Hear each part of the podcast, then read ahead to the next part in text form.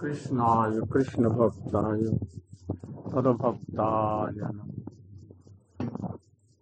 वंशाकल्पतरुभ्यश्च कृपा सिन्धुभ्यैव च पतितानां पावनेभ्यो वैष्णवेभ्यो नमो महावदन्याय कृष्ण प्रेम प्रदायते कृष्णाय कृष्ण चैतन्य नामने गौर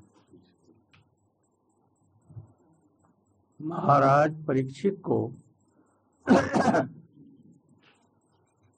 एक ऋषि के बेटे ने, ऋषि कुमार ने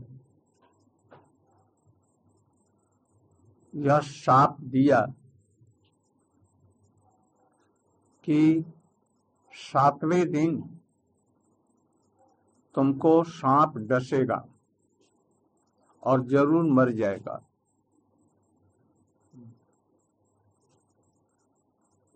जब उस ऋषि के को पता चला कि हमारे बेटे ने महाराज परीक्षित को ऐसा भयंकर अभिशाप दे दिया है तो लड़के को डांटा, तुम परीक्षित महाराज जी को जानते नहीं हो कितने धर्मात्मा हैं? हमारे आश्रम में आया और हमने पानी नहीं दिया, पूछा भी नहीं, बातचीत भी नहीं की अरे देश के राजा हैं, मरने के बाद में क्या होगा? देश में लुटेरे आ जाएँगे। धन जम, ज़मीन की, स्त्री की कोई रक्षा नहीं होगी। बहुत बुरा काम किया। अच्छा साथ ही साथ दो अपने शिष्यों को भेज दिया। महाराज परीक्षित को बतलाओ वो गए, महाराज परीक्षित को बतलाया। ऋषि कुमार ने आपको सांप से मृत्यु आपकी सातवें दिन कहा है। ज़रूर मरना है। तब उन्होंने राजगद्दी छोड़ दी। अपने बेटू को सौंप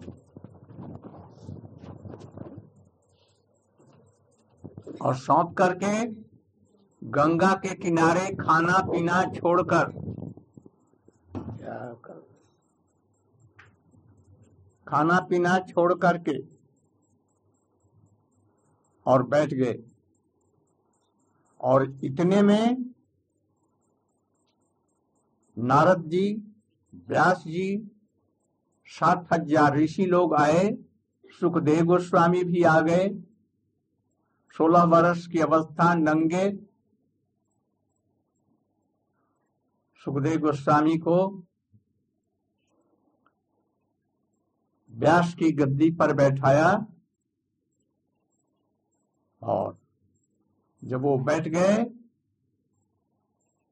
तो परीक्षित महाराज जी ने कहा, आज हमारा सौभाग्य है, सांप से काटने का मुझे डर नहीं है। भगवान का दर्शन करना सहज है। किंतु नारद और पराशर गौतम इत्यादि लोगों का दर्शन करना बड़ा भारी कठिन है। आपके दर्शन हो गए यही तो हमारे जीवन का फल मिल गया। ये सांप नहीं है। बल्कि वरदान है।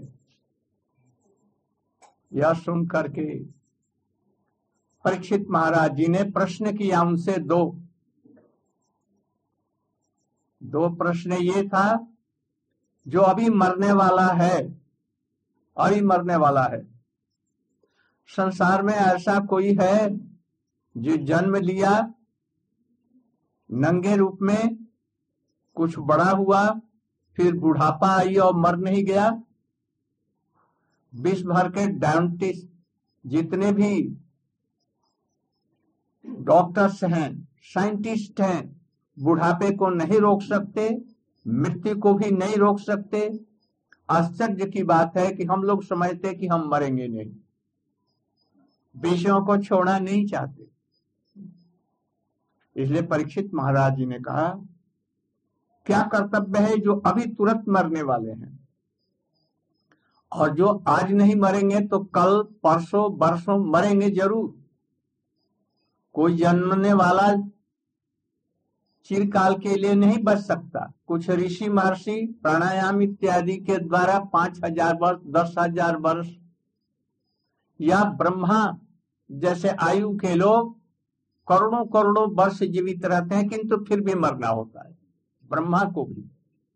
और की तो बात क्या? इसलिए समझो कि हमारा मरण होगा ज़रूर। जाने के समय में एक पैसा नहीं ले जाना है, ये भी याद रखो। किसी पुत्र को, स्त्री को बेटा बेटी को कोई साथ नहीं ले जाएगा। इसलिए कहते हैं, ये सब तो पड़ा रह जाएगा। आप हमारा जब से कल्याण हो। क्या करना चाहिए मुझे अब बतलाइए। तब उन्होंने कहा, जिसको अभी तुरंत मर रहा है हुँ? मरने की सज्जा पर पड़ा हुआ है, वो तो उसको तुलसी मुख में दे दो। गंगा जल और उसके कान में राम राम कृष्ण कृष्ण सुना दो बस। कृष्ण सुनाने से ही हो जाए। और जो कुछ दिन बचने वाला है, कृष्ण ही स्वयं भगवान है। उनकी आराधना करनी चाहिए। कलयुग में नाम बड़ा सस्ता है। चलते फिरते उठते बैठते कर सकते हैं। दिन में रात में ज़ोर से धीरे धीरे माला से बिना माला का भी। अत्यंत दुराचारी पापी व्यक्ति भी भगवान का नाम कर सकता है। और नाम के बल पर पवित्र हो जाएगा हम्म, और उसका सदा के लिए कल्याण हो जाएगा जगत में फिर नहीं आना पड़ेगा। और जो लोग भगवान का भजन नहीं करेंगे उनकी क्या गति होगी? सुकर कुकर गधे इत्यादि के रूप में आएँगे। मछली होकर के आए तो तो बातें क्या? साथ ही साथ में जलती हुई कढ़ाई के तेल में डाल देंगे, खा लेंगे। आजकल मांस, मछली इत्यादि सब देशों में चल रहे हैं, किंतु बड़ी दुर्गति हो। इसलिए जीवन में कोई सुखी नहीं है। बुढ़ापा आएगा, रोग आएँगे। जो सबका भरण पोषण करता है, उसको लोग पकड़ करके चलाते हैं। मैं स्पोर्ट्समैन बहुत बड़ा था। हम्म। कितने गोल्डन कप इत्यादि जीत। अब हमको पकड़ करके लेकर के चलते हैं। कुछ दिन के वो बाद में वो भी नहीं कर सकेंगे। ये भी किसी दिन नौजवान थे। कारखाना इत्यादि सभी कुछ अपना संभालते थे। अब इन्होंने, ये बड़े बुद्धिमान है इनकी, पत्नी भी बड़ी बुद्धिमान है। सब कुछ छोड़ करके बेटे पर दे दिया तुम जो करो, हमको कोई मतलब नहीं। बड़े बुद्धिमान है। इसलिए पूछा, तब उसके उत्तर में उन्होंने बतलाया लब्ध्वा सुदुर्लभमिदम बहु संभवान मनुष्यम अर्थदम अनितम अपी हधीर तूर्णम जते तना पतेत अनुमत यावत निशेषाय विष खलु सर्वत याद रखो, सुनने के लिए सुनो। केवल सुन लिया, इस कान से, इस कान से निकल गया तो तो उससे कोई लाभ नहीं। सुना तो परीक्षित महाराज जी जैसा सुनो। मन दे करके सुनो। जो हम करेंगे, तब ये सुनना सुनना है, अन्यथा सुनना नहीं है। कहते हैं, लब्धवा सुदुर्लभम इदम बहु अभी भगवान ने कृपा करके मनुष्य जन्म दिया है। देवता लोग भी इसके लिए तरसते हैं। देवताओं की जोनी, भोग की जोनी है। वहाँ पर भजन नहीं संभव है। जहाँ पर धन, वैभव इत्यादि रहेगा, अमेरिका इत्यादि राष्ट्र है, यूरोपियन कंट्रीज़ हैं, वहाँ पर भजन नहीं संभव है। धन एक पैसे के ऊपर में, एक पैसा इस तरह से बढ़ाने में लगे रहेंगे और सुख भोग में। जितना पैसा आएगा, सब अपने सुख भोग में लगाएँगे। अच्छी गाड़ी चाहिए, अंततः एक करोड़ की गाड़ी चाहिए, जिसमें सब कुछ हो। वैसे बाड़ी चाहिए। उस बाड़ी में घर में स्विच दबाया, डाइनिंग रूम आ गया स्विच दबा दिया, रसोई घर आ गया स्विच दबा दिया, ये वो काउंसिल रूम आ गया, सूट दबाया, सभी कुछ ऐसे ही सहज हो जाता है। वहाँ पर भजन नहीं हो सकता। इसलिए कहते हैं कि भगवान ने मनुष्य जन्म लिया। और उसमें भी भारतवर्ष में हो तो तो बहुत ही उत्तम है। आप लोग अपने को भारतवासी समझिएगा। भारत के ही हैं। भारत की संस्कृति आप लोग धारण करके चल रहे हैं। और नहीं, है? भारतवर्ष के बिना किसी भी संस्कृति में भगवान की आराधना नहीं है। कहीं भी। और वो जन्म मरण से छुटकारा नहीं चाहते। वो कहते हैं कि God give me bread and butter bread and butter बस यहीं तक। किंतु भारतीय संस्कृति नहीं। तो भगवान ने कृपा करके मनुष्य जन्म दिया और ऐसा दिया अर्थदम। इसके द्वारा धर्म अर्थ काम मोक्ष और भगवत भक्ति, प्रेमा भक्ति, ब्रज भक्ति तक मिल सकती है। और किसी जन्म में नहीं होगा। कुकर सुकर भोग भोगते हैं। हम लोगों से अधिक वो उनको एक एक साथ में दस दस सोलह सोलह बच्चे होते हैं। विवाह की कोई चिंता नहीं है। और हम लोग को एक लड़की पैदा हो गई तो सोचो ये कितना खर्चा। मुश्किल घर बिक जाता है। इसलिए भोग वहाँ पर अधिक है मनुष्य सब। इसलिए अर्थदम ये अर्थ देने वाला है, परमार्थ। इसमें भगवान का भजन हम कर सकते हैं। हम जान सकते हैं कि हम भगवान के अंश जीवात्मा हैं।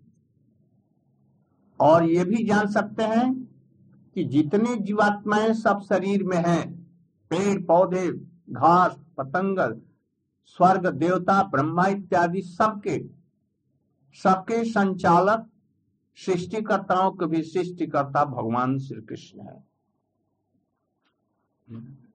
उनका कोई नहीं है बनाने वाला। बस हमारा कृष्ण के साथ में क्या संबंध है? कृष्ण ने ही हमको पैदा किया। कृष्ण से क्या संबंध है? स्पेशल संबंध। क्या? उसे हमारा सखा का भाव है बात्सल्य भाव है, माता जसोदा जैसा पुत्र और माता का, या गोपियों जैसा मधुर संबंध है। हमारे जीव के स्वरूप में ये चीज़ें हैं। सदगुरु यदि मिल गया तो निश्चित करके ये बतला करके उसको उसी तरफ़ में ले जाएगा और उसी रस में सिद्धि होगी। फिर वो या तो सखा, या तो कृष्ण को पुत्र, या गोपियों जैसा मोस्ट बिलफेड प्राण प्रियतम मान करके भजन करेगा और फिर वैसी ही सिद्धि होगी। दूसरे जन्मों में नहीं होगी, इसलिए परमार्थ को देने वाला है। इसलिए मृत्यु होने के पहले बस अपना यह कल्याण जो है यह साधन कर लो। अधिक संसारिक कामों में मत उलझो। मत उलझो। भगवान को और मृत्यु को याद रखो, जब मृत्यु ज़रूर होनी है। कुछ नहीं साथ ले जाना है। और तब ये गुरु से संबंध पा करके और भजन में अग्रसर हो। यदि भजन नहीं किया, बड़ी दुर्गति होगी। याद रखो, उस समय ये तुम्हारा धन, वैभव युवावस्था स्त्री और बच्चे कोई भी रक्षा नहीं कर सकते। इसलिए कहते हैं श्री कृष्ण स्वयं उद्धव जी को उपदेश देते हैं। कहते हैं देखो, भगवान को भूला। भगवान के हम नित्य दास हैं। किंतु जो ही हम ये मत समझो, ये इस जगत के हम हैं। हम उसके पिता हैं, वो हमारा बेटा बेटी है, ये मेरी स्त्री है। और ये देश मेरा है। मत समझो रिफ्यूजी होकर के इस जगत में आए हो। कैसे? भगवान की सेवा को भूल करके, संसारिक भोगों की कामना की और वहाँ से भगवान की माया ने उसको उठा करके इस जगत में फेंक दिया और हथकड़ी बेड़ी लगा दी। हथकड़ी बेड़ी क्या है? हथकड़ी बेड़ी तो दिख नहीं रही, ममता लगा दिया। ये मेरा पुत्र है ये मेरे पति हैं, ये मेरा बेटा है, ये मेरा धन संपत्ति है, ये मेरा घर है। ये मेरा कुत्ता है। आजकल कुत्ते भी पालन पोषण करते हैं। माता पिता की सेवा नहीं करते। कुत्ते को खूब दूध पिलाते। तो भयन द्वितीयाद अविनिवेश भगवान की भूल जाने से माया ने हमें इस संसार में फेंक दिया। हथकड़ी बेड़ी लगा दी, क्या मैं यह शरीर हूँ और ये मेरे सभी हैं? ये हथकड़ी बेड़ी है। इस जंजीर को तोड़ नहीं सकते। जितना ये तोड़ने की चेष्टा करोगे अपने मन से, उतना ये और कड़ी होती जाएगी। ना? कड़ी होती जाएगी मैंने, वो छूटने वाली नहीं है, और भी जकड़ जाएगी। ये ममता यदि किसी प्रकार से भगवान के भेजे हुए समस्त शास्त्रों को जानने वाले, समस्त संदेह को दूर करने वाले, भगवान की अनुभूति वाले, और संसार से परम विरक्त हों, ऐसा सदगुरु यदि मिल जाए। तो उसके उपदेश से ये माया दूर हो सकती है। मैं और मेरा, ये जो बंधन का कारण है, अभी मैं और मेरा करके देखो, महाराज भरत थे।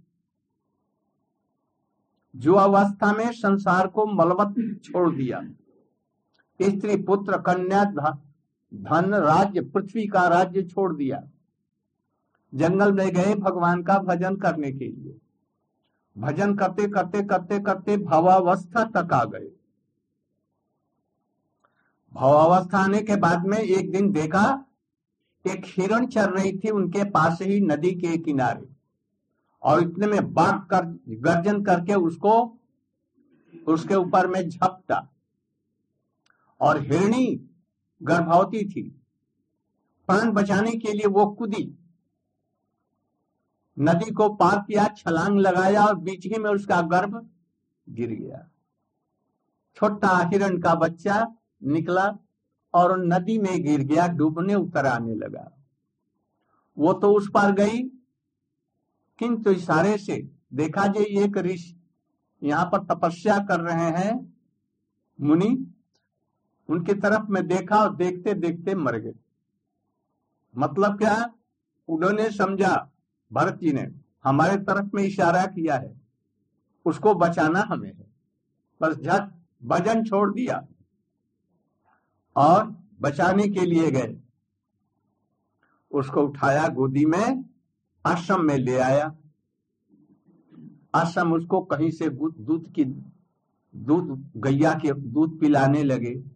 धीरे धीरे वो बड़ा होने लगा और इन्हीं को अपना माता पिता समझ लिया। जब वो ध्यान पर बैठते भगवान का तो वो आकर के सिंह तो थी नहीं, ऐसे रगड़ता और उनकी गोदी में छलांग लगा करके बैठ जाता।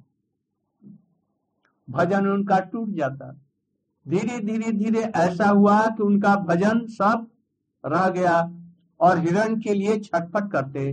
और मृत्यु समय में बस हिरण की याद आई तो हिरण बन करके आए। जिनकी जो मरते समय में आसक्ति होगी, जिनकी वो चिंता करेंगे। सारा जीवन धन संपत्ति के लिए, मैं और मेरे के लिए किया तो उसी के लिए चिंता आएगी फिर जन्म होगा।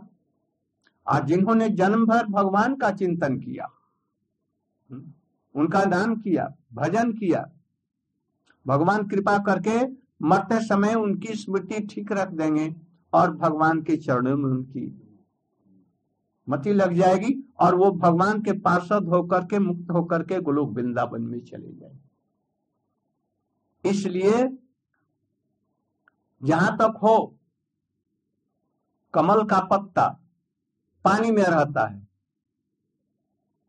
ना?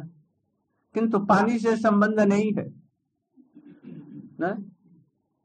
उससे उसका यदि पानी उस पर डालो तो नीचे गिर जाएगा ऐसे ही संसार में रहते हुए भी बुद्धिमान पुरुष जो कुछ भी कार्य होता है वो भगवान के लिए करता है। ब्रेक देने हाँ? ब्रेक देने। भगवान के लिए करता है।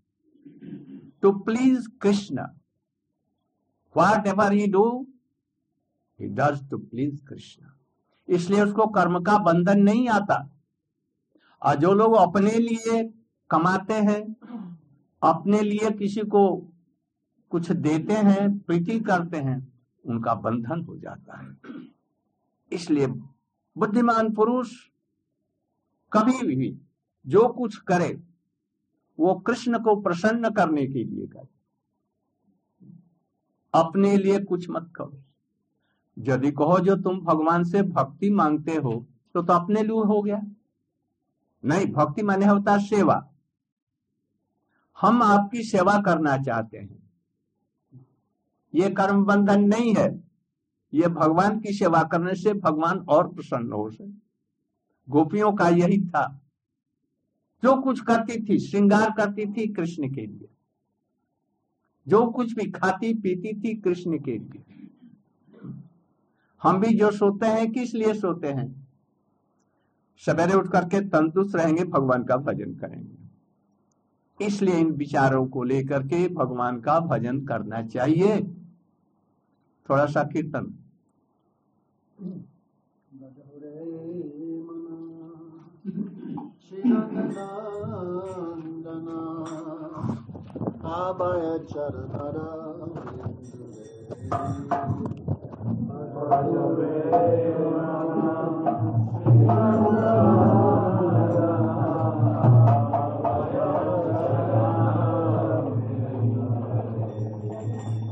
दुर्लभ मानव जन्म दुर्लभ मानव तो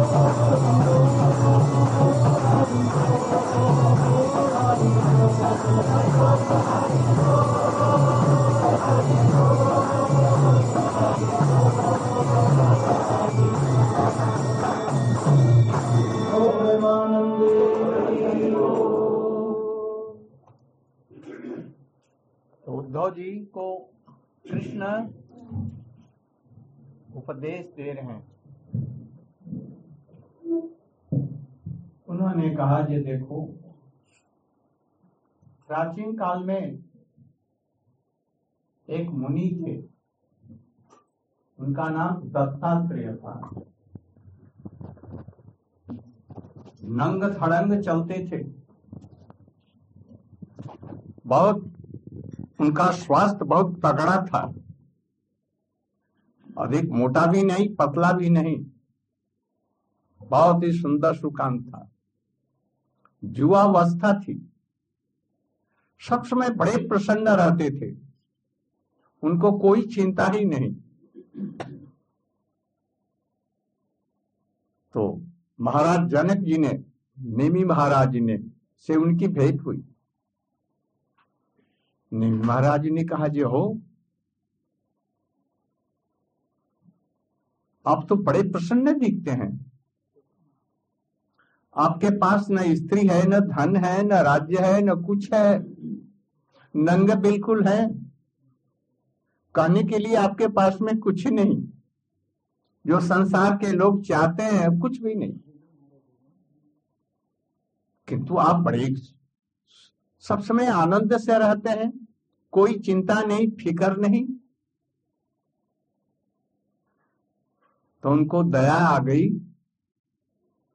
ठहर गए और बोले महाराज जनक देखो। यदु। यदु महाराज। जदू महाराज। जदू महाराज थे। देखो महाराज मैं संसार में रहते हुए भी संसार से कुछ मतलब नहीं हमारा। हमने 24 गुरु बनाए हैं शिक्षा गुरु। गुरु एक होने पर भी दीक्षा गुरु। शिक्षा गुरु बहुत हो सकते हैं, कोई आपत्ति नहीं है। किंतु मूल जो दीक्षा गुरु है, उसके अनुकूल हो, उसका विरोधी नहीं हो। मैंने पृथ्वी से मैंने शिक्षा ली है, गुरु बनाया है। पृथ्वी को कोई काटे, उसमें मल मूत्र करे कुछ भी करे गड्ढा खोदे। गड्ढा खोदे मकान बना। तो भी माँ से भी अधिक कुछ नहीं कहती। और उसमें कुछ भी लगाओ पेड़ पौधे खाने के लिए गेहूँ चना जो कुछ वो सब देती है। बड़ी सहिष्णु है। यदि कोई भगवान का भजन करना चाहे तो ऐसे ही सहिष्णु होना चाहिए। जो बात बात में बिगड़ता है, जिसको क्रोध होता है, वो लोक परलोक उसके सभी नष्ट हो जाते हैं। इसलिए तुम लोग लोक परलोक में सुख चाहते हो, क्रोध को तो निकालो। क्रोध से बढ़ करके अपना कोई शत्रु नहीं है। तो ऐसे पृथ्वी देवी है। वृक्ष है।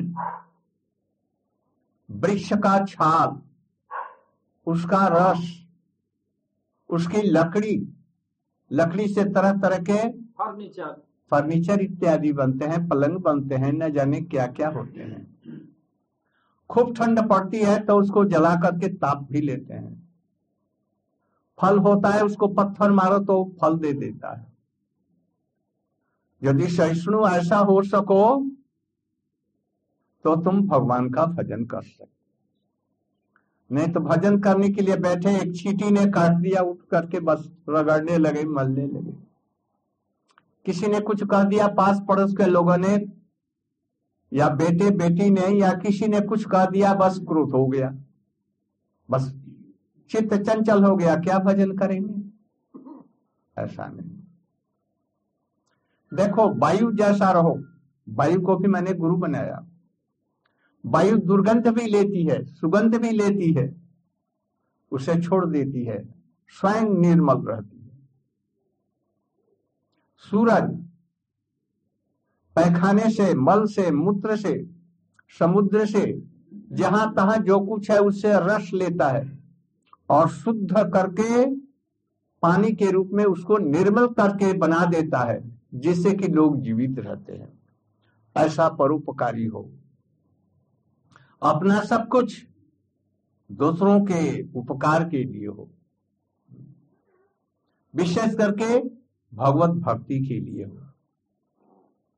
देखो, एक तुमको मैं कहानी, कथा सुनाता हूँ। एक पेड़ पर एक कबूतर और एक कबूतरी रहती थी। दोनों में बड़ा प्रेम था। प्रेम से बातचीत करते थे। चोंच में चोंच मिलाकर प्रेम से रहते थे। कुछ दिनों के बाद में उन लोगों ने अंडे दिए और उस अंडे से छोटे छोटे पक्षी शावक उसमें से निकले और इधर उधर फुदकने लगे। अब उनको खाना चाहिए। इसलिए कबूतर और कबूतरी दोनों वन में गए। वहाँ पेड़ की डाल पर बैठे। पेड़ की डाल पर बैठने के बाद में वो अपने चोट से कुछ लिया और घर में लौटे। देखा क्या? एक बहेलिए ने उन सब जितने उसके बच्चे थे, चेचे मेमे करते थे, सबको अपने जाल में पकड़ लिया अब तो ये दोनों पिलाप करने लगे। इतने में बहेलिए ने इनको भी पकड़ लिया और सबको लेकर के रसोई बना करके खा गया। तात्पर्य क्या? हम भी बच्चे पालन पोषण इत्यादि करते हैं। उनमें बड़े आसक्त होते हैं। उनके दुखी हो जाने पर हम दुखी होते हैं। सुखी होने पर बड़े सुखी रहते हैं। और ये नहीं जानते हैं कि काल सिर पर मड़रा रहा है। कब आएगा? ये अभी छोटी है, छोटा है, अभी जुआवस्था में है। या वृद्ध है, ये नहीं देखता। कर्मों के अनुसार में बच्चे चले जाते हैं, बूढ़े लोग रह जाते हैं। बूढ़े जल्दी नहीं मरते हैं, बुढ़िया नहीं मरती और वो मर जाते जो अवस्था में काम करने वाला, करोड़ों करोड़ों रुपया पैदा करने वाला व्यक्ति मर जाता है। और उसके असहाय लोग सब रह जाते हैं। काल किसी को नहीं देखता है, विचार नहीं करता जिसका जब समय होता है ज़रूर इसलिए हम सब लोगों को ये देखना है, याद रखना चाहिए, काल हमारे सिर पर मडरा रहा है। कब आएगा कोई ठीक नहीं, गारंटी नहीं, परीक्षित महाराज जी को सात दिन का समय था, हमें वो भी नहीं है। एक एरोप्लेन में 700 आदमी जा रहे थे, कुछ गड़बड़ी हो गई, आग लग गई, और आकाश में ही सभी लोग समाप्त। ऐसे कितनी घटनाएँ होती जा रहे हैं, विवाह करके, पत्नी भी है वही बर भी है, उसके माता और पिता है कार से दिल्ली से जा रहे आगरा देखने के लिए, और रास्ते में बस। दुर्घटना हो गई, सभी खत्म। बैठे बैठे हार्ट फेल हो जाएगा। इसलिए मृत्यु से पहले ही ये ठीक कर लो। हमारे जीवन का उद्देश्य क्या है? धन संपत्ति, इसे सुख नहीं होगा। सुख होगा केवल यदि हम भगवान को प्राप्त कर ले उनकी सेवा तभी। और एक कहानी कहा। एक बेश्या थी। उसका नाम पिंगला था। वह सोलह श्रृंगार करके अपने घर के दरवाजे पर बैठी हुई है। रात का समय। सोच रही, ये व्यक्ति आएगा तो हमारे पास आएगा, काफ़ी धन उससे हम ले लेंगे। वो चला गया। फिर अच्छा ये जो आ रहा है, ये ज़रूर आएगा। ऐसे करते करते आधी रात बीत गई। सोई नहीं चित्त चंचल आधी रात के बाद में उसको होश आया। वो, मैं क्या कर रही हूँ? क्या कर रही हूँ? ये व्यक्ति आएगा, मुझे धन देगा और मैं सुखी हो जाऊँगी। इतनी यदि प्रतीक्षा भगवान के लिए यदि मैंने की होती तो आज मैं कितना सुखी होती। छोड़ो झंझट को। श्रृंगार उतार दिए, घर के भीतर चली गई। और भगवान का नाम लेते लेते सो गई। ऐसे ही हम संसार की जब तक कामनाएँ हैं, या या या पैसा आने वाला है, ये आएगा, ऐसा आएगा। अरे करोड़ों रुपए होने से क्या करोड़ों रुपए खाएँगे या क्या करेंगे? बैंक में रखेंगे, सूद आएगी। किंतु खाएँगे वही चावल दाल जो गरीब खाते हैं। इसलिए सूक्ष्म होना चाहते हैं तो ऐसा। देखो अर्जुन उद्धव एक पुरुरवा नाम का एक व्यक्ति था? पुरुरवा बहुत सुंदर और बहुत प्रतिभाशाली राजा था। चारों दिशाओं की सब राजाओं को जीत करके चक्रवर्ती एम्पायर हो गया। ये पुरुरवा एक दिन वन में गया। उसकी सुंदर स्त्री भी थी, बच्चे भी थे। तो एक दिन मृगया के लिए, शिकार के लिए जंगल में गया। वहाँ पर उसने देखा देवलोक से उर्वशी वहाँ पर है। उर्वशी को देख करके बोले, ये देवी, आप कौन हैं? आप तो इस भूमंडल की कोई स्त्री नहीं है। आप निश्चित स्वर्ग की कोई परी होंगी। अप्सरा होंगी। हाँ मैं स्वर्ग से इंद्र की सभा की अस्परा मेरा नाम उर्वशी है। मैं इस जगत में किस लिए आई हो? तो मैं पति ढूँढने के लिए आई हूँ। और देखा, आप जैसे सुंदर जुआ, प्रतिभाशाली राजा, संसार में आपके जैसा और पति ढूँढने पर भी नहीं मिलेगा। मैं आपसे विवाह करके आपके साथ में रहना चाहता राजा ने कहा, ये तो मेरा परम सौभाग्य है। मैं तुम्हें दे करके अपना मन तुमको दे दे चुका था।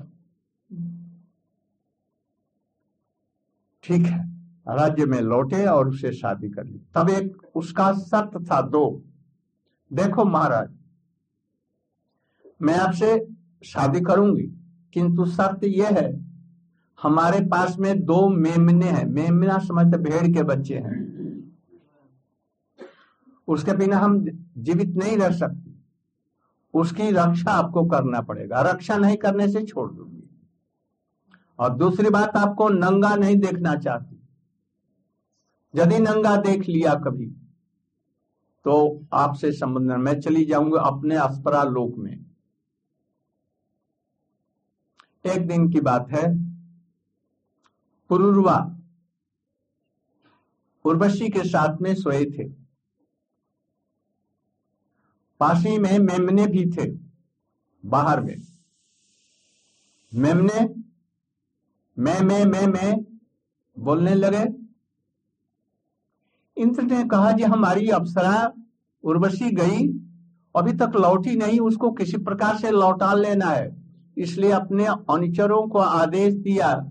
उसके मेमने को चुरा लाओ तो वो अपने आप आ जाएगी, वो रह नहीं सकेगी। तो इंद्र के अनुचर जाकर के वो मेमने को चुराने लगे। तो वो तो मैं मैं मैं मैं करने लगे। उर्वशी ने कहा, जी, आप नामर्द हैं। आपके साथ मैंने शादी की। आप तो हिजड़े के समान हैं। आप मेरे दो हिरण, मेमने के बच्चे को आप बचा नहीं सकते। धिक्कार है आप आपके साथ नहीं रहना है। राजा जैसे नंगे अवस्था में थे, दौड़े, उनके वस्त्र गिर गए, नंगे हो गए और जा करके मेमने के बच्चों को छुड़ा करके ले आए। अस्परा ने कहा, अब आपके साथ में, मैं अपने अस्परा लोक में जा रही हूँ। आप नंगे हम हमारे, आपको मैं नंगा देख रहा हूँ। वो कहते कि, देवी, एक मिनट के लिए ठहर जाओ। हमें छोड़ करके मत जाओ। हमने अपना प्राण दे रखा है। जाएगी, हम मर जाएँगे। मत जाओ मत जाओ, किंतु सुनी नहीं अस्परा लोक में चली गई। पीछे से ये भी, उसके पीछे पीछे दौड़े, वहाँ पर गए। उसने समझाया उर्वशी ने, देखो, जगत में सुख नहीं है। यह संसारिक सुख कैसे है?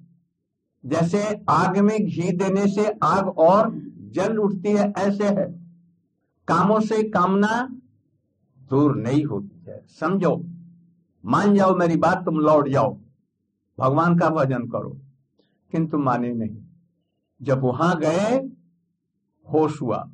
ओहो मैंने इससे शादी की और हमारे हज़ारों बरस दिन और रात चले गए, मुझे मालूम ही नहीं हुई ये कब बीते। क्या हमने किया? धिक्कार है मुझे। मैंने सारे देशों को, रजाओं को जीता, किंतु अपने मन को नहीं जीत सका। धिक्कार है मुझे। और फिर वहाँ से लौटे, राज्य छोड़ दिया, छोड़ करके जंगल में चले गए और भगवान का भजन किया।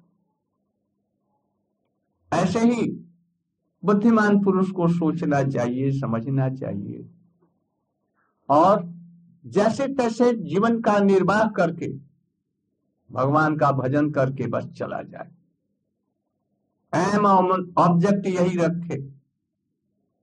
राधा कृष्ण जुगल की सेवा ही हमारे लिए जीवन का मूल ऑब्जेक्ट है। बस इसके अतिरिक्त और कुछ नहीं। और वो होगा कैसे? भगवान ने अपनी सारी शक्ति नामों में भर दी है। जो कृष्ण कर सकते हैं, उनके नाम कर सकते हैं। और जो मंत्र है, सवेरे शाम दोपहर को पवित्र होकर के करना पड़ता है। और नाम है पवित्रता पवित्र नहीं, दिन में, रात में जब इच्छा हो तभी करो।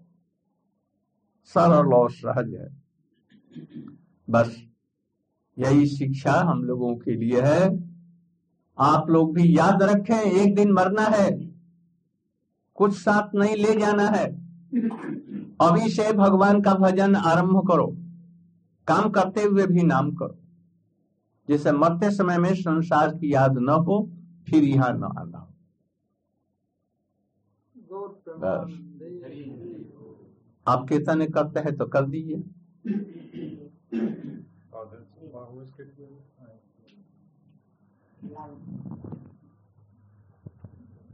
अच्छा एक अभी आप ही मास्टर थे ना? एक और मास्टर थे।